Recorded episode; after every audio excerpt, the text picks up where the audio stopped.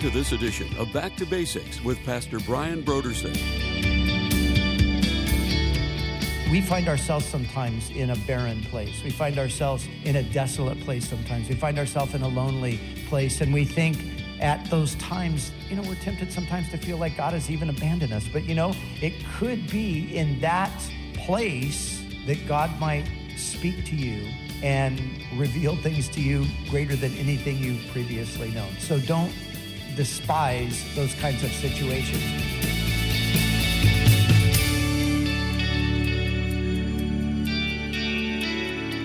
Today on Back to Basics, Pastor Brian begins his study in the book of Revelation. Join us as Pastor Brian begins this series with his teaching on Revelation chapter 1, verses 1 through 8, in a message titled The Revelation of Jesus Christ.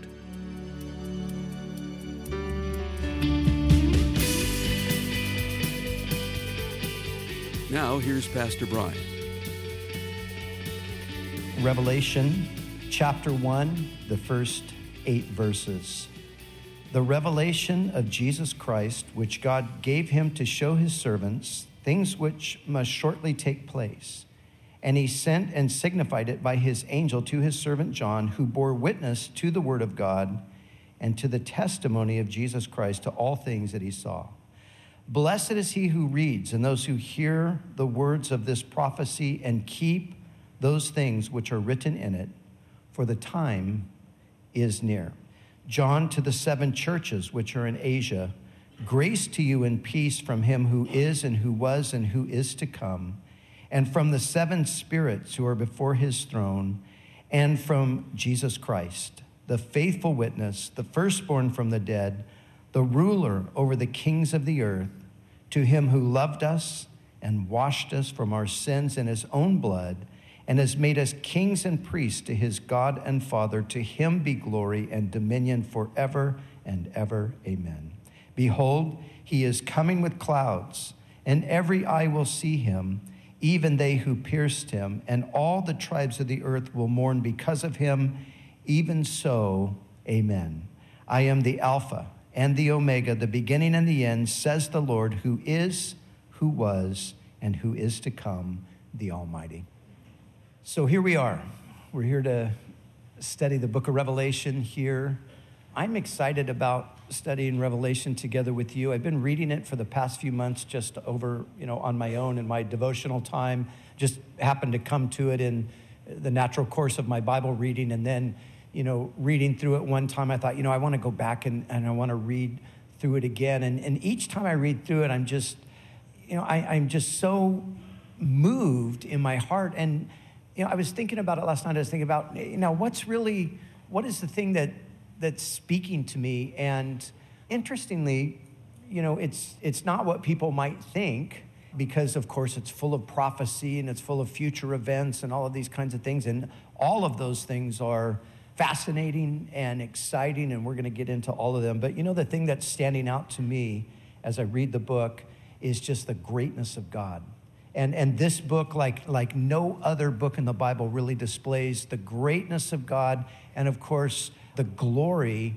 of Jesus Christ. So that's, that's the thing that we're going to really be focusing on as we make our way through Revelation. So, our primary purpose in studying the book of Revelation is not so much to find contemporary events or trends that support the belief that the book is about to be fulfilled, although we will engage in that to some extent. Our main purpose is to see Jesus Christ in all of his glory and majesty as he brings forth his judgment upon this world and ultimately establishes the kingdom of God. That's the, the big themes that we're going to be focusing on as we go through. Now, as we look at the book of Revelation, one of the things that you're going to see is that the book of Revelation, of course, is a book of prophecy, and therefore it is much more like an Old Testament book than it is like a New Testament book. It's like you're reading through Isaiah or through Ezekiel or through Daniel or through Zechariah. It's, it's very much like that in its feel. And it really is the, the book in the Bible where, where everything culminates. and all of these different things that have that have been spoken of from the very beginning, from the book of Genesis all the way through, they all kind of just come to their climactic point in the book of Revelation. And that's uh, understandable because it really is the book of the, the consummation of all things. Genesis, of course, is the book of beginnings, and Revelation is, if you will, it's the book of the end, but it's not the end as we would think about it because the end is actually the beginning of an entirely new thing. So that's what we're going to see as we make our way through the book. Now, our text is the one that we read, and, and so I want you to notice, looking back over the verses that we read, I want to start with just drawing your attention to the third verse where we are told, Blessed is he who reads and those who hear the words of this prophecy and keep the things which are written in it. So, this is the only single book of the Bible where there's a, a blessing promised upon the reader, the hearer, and the assumption, of course, in both cases, is that they're going to keep what's written in here. Now, you can say over all of Scripture, there is that promise uh, Blessed is the man who delights in the law of the Lord, and in his law he meditates day and night. Psalm 1 tells us there's a blessing for those who meditate in the Word of God. But this is the only single book that pronounces a blessing upon those who, who read it and those who hear it. And the reason there's a distinction between reading and hearing here is because in the early days of the church, they didn't have individual copies of the scripture like we do today. Today, of course, thank God, we've got every one of us have a Bible or 10. And uh, back in those days, I'm thinking of the 10 Bibles I have on my desk.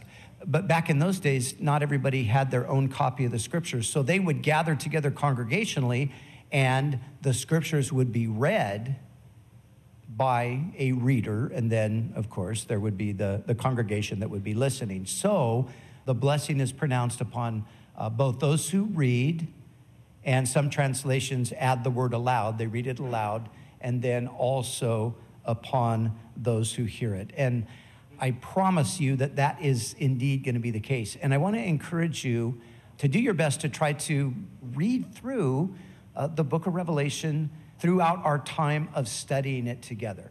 I, don't think you can actually read it enough. You just, you know, as we are going over it and you make your way personally through it, there's the guaranteed blessing that will come as a result of that, according to what the text itself tells us. Now, this is the revelation of Jesus Christ, as we read here in verse 1, which God gave him to show his servants things which must shortly take place. And he sent and signified it by his angel to his servant John. And then, as we look at verse 4, John to the seven churches which are in Asia. So, John is the human instrument through which the book was brought to the church. And this is the John that we read about in the Gospels, who was the son of Zebedee. He was the brother of James. He was the close friend of Peter and Andrew. And he was part of that initial group of young men who began to follow Jesus. And I was just thinking about how interesting it is that John was the one who was to receive the revelation. You know, when we when we look at the New Testament, we know that when it comes to the epistles, the instruction, the apostle Paul wrote uh, the majority of epistles in the New Testament. The apostle John, of course, wrote the Gospel of John, and then he wrote three uh, small letters: First John, Second John, Third John. But then he is the one who's given the commission to write this revelation down. And when you think of who John was in relation to Jesus, I think it's, it's quite interesting to consider that he was that person. There was an occasion, maybe you remember reading this, there was an occasion where Peter was told by Jesus, this is at the end of the Gospel of John, Jesus tells Peter that he's going to die for his faith. And Peter, John is in the vicinity. Peter sort of points toward John and says to Jesus, Well, what about him? And Jesus said this He says, What is it to you if he remain until I come? That's, that's really not your business, he says. He says, You follow me. But it's interesting that, that Jesus said that. Now, some people interpreted, John tells us this in his gospel, some people interpreted from that that John was not going to die. He was going to live on until he saw the coming of the Lord. But John makes it clear that that's not what Jesus said. He just said, What if he remains until I come? What is that to you? But it's interesting that John, in a sense, did not die till he saw the coming of the Lord, because that's what he saw in this vision here in the book of Revelation. And so John is the one who seemed to understand better than anyone else the reality that Jesus was God in human flesh. You remember he's, he spells all of that out in the first chapter of his gospel. And the Word was with God, the Word was God, in the beginning was the Word, and the Word became flesh and dwelt among us.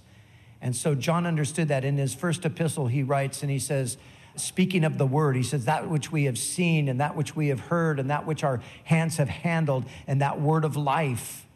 And, and so, you know, John really understands that. He really seems to grasp this incarnation that Jesus is actually God in human form. And then I think of John who most people feel was probably the youngest of the apostles. And some commentators would put him at the age of maybe 17, 18, 19 or so uh, when he began to follow the Lord.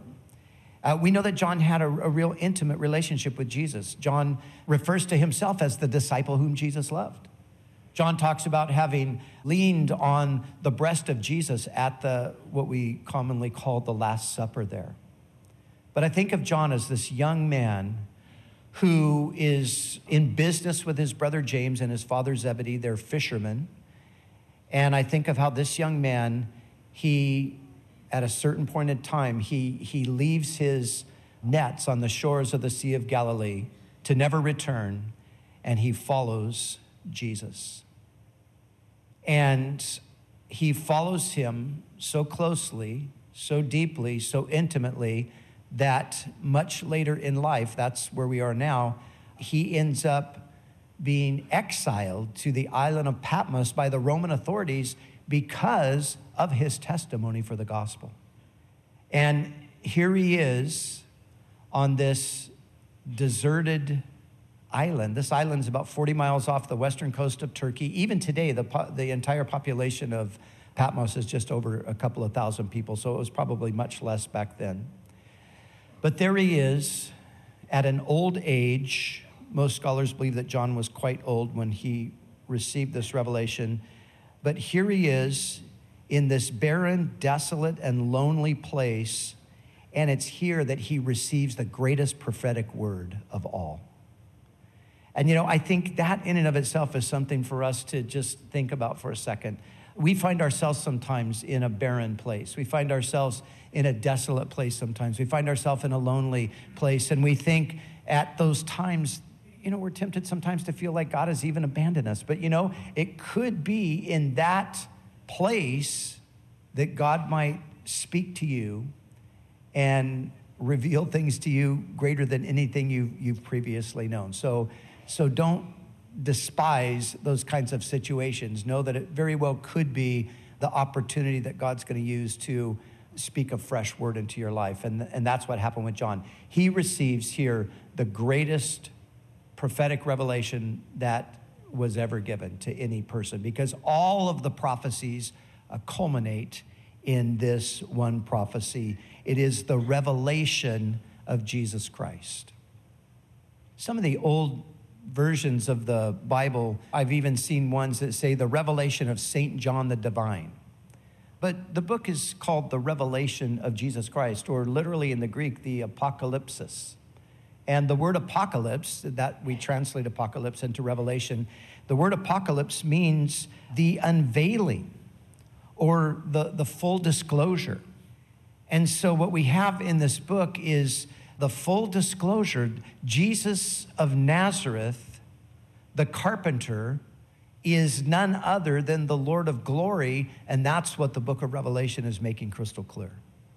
You know, still to this very day, people think of Jesus often, many people think of Jesus just in terms of a of another person. He's a, you know, just another human being. He was a person who maybe did have some extra insight spiritually to things, or a person who maybe was close to God, or in some cases, well, Jesus was a prophet.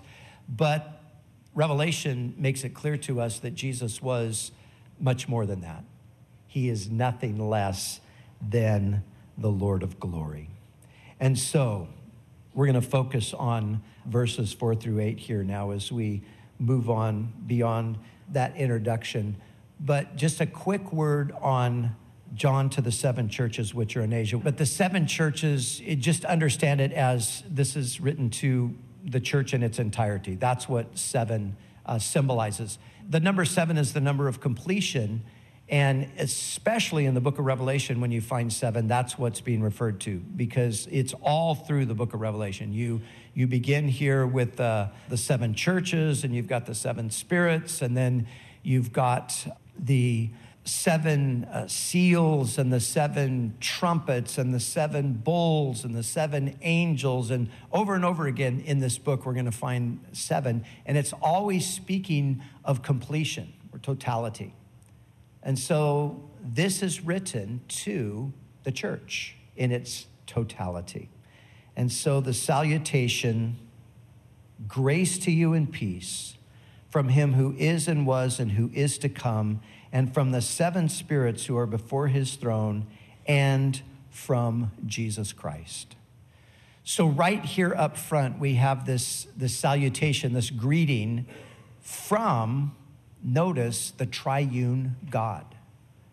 Right here in the book of Revelation, in the very first few verses, it's clear that God is triune. And so we have that salutation from the Father, the one who is, who was, and who is to come, from the Spirit, the seven spirits who are before his throne, and from Jesus Christ. This is the only place in the New Testament where the order of the members of the Trinity is rearranged.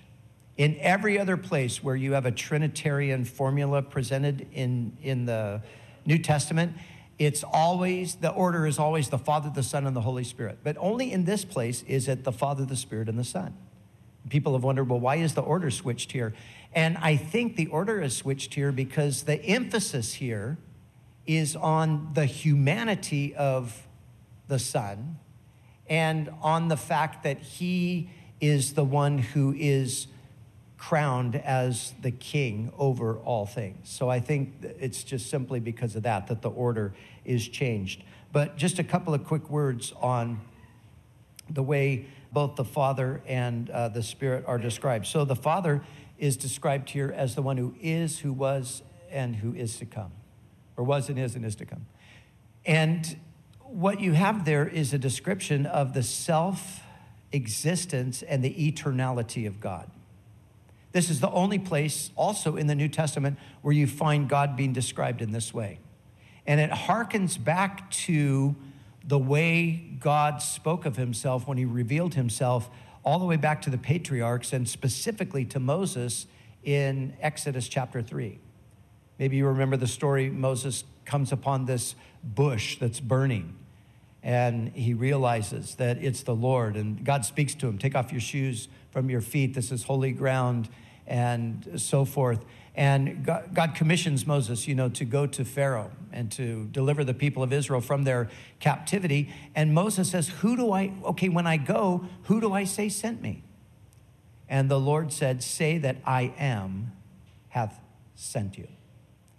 And the Hebrew word I am there is I am the one who was and is and is to come. So here in the book of Revelation, we're seeing how all of all of the revelation from Genesis all the way through, it's all tied together. So God is here presenting himself in the same fashion that he revealed himself to Moses, the one who was and is and is to come. And then the seven spirits. So again, the number of seven is completion. So here the idea is the fullness of the Spirit. But then, thirdly, the salutation is from Jesus Christ, the God man.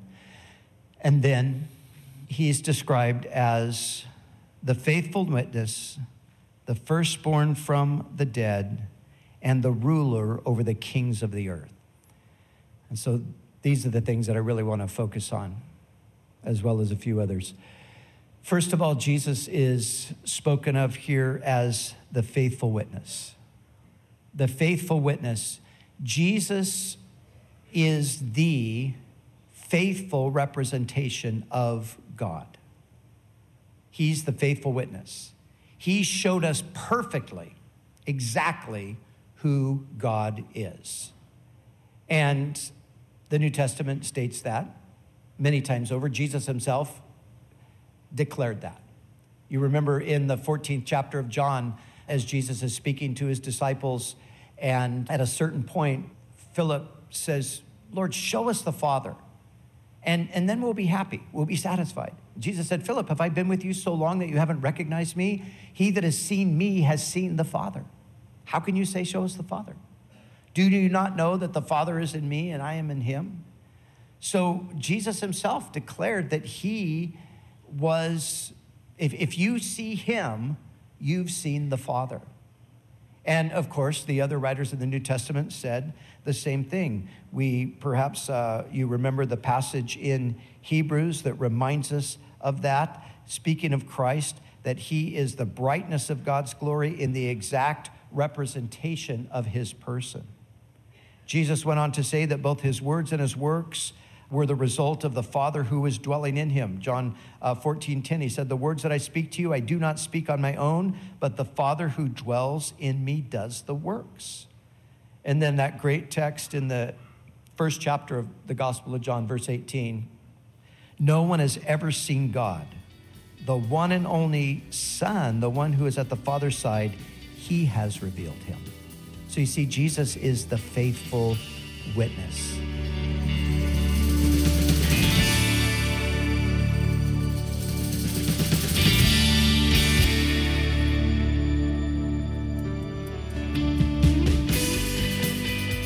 And now let's join Pastor Brian and Cheryl in the studio as they share about this month's resource.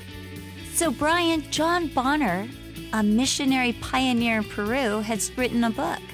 He has written a book called The Myth of Coincidence, and it is such a great book. It's a small book, but you know how both of us love missionary biographies? That's right. Well, this is one adventure, I'll tell you. It's an amazing story of how uh, you know, John's own personal life and some of the things that happened, some of the tragedy, his meeting Pilar, his wife, in Mexico City, them being there during one of the big earthquakes, and then the Lord leading them into Peru. And now 20 years they've been in Peru and pioneering the gospel there, planted many churches, and I couldn't put the book down. It was a page turner. So, John Bonner, and the title, again, is The Myth of Coincidence. And he just basically shows through the book that there are no coincidences, that God is at work behind the scenes.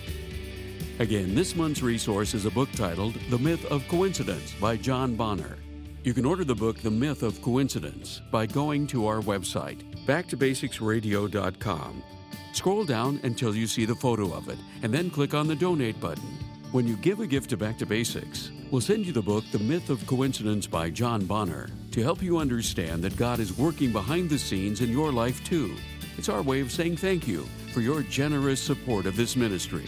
We'd also like to remind you that all of our other resources are waiting for you at backtobasicsradio.com or by calling our request line at 1 800 733 6443. That's 1 800 733 6443. Our desire is to encourage you in your daily walk with God. We'll continue tomorrow with more valuable insights from Pastor Brian as we study together in the book of Revelation.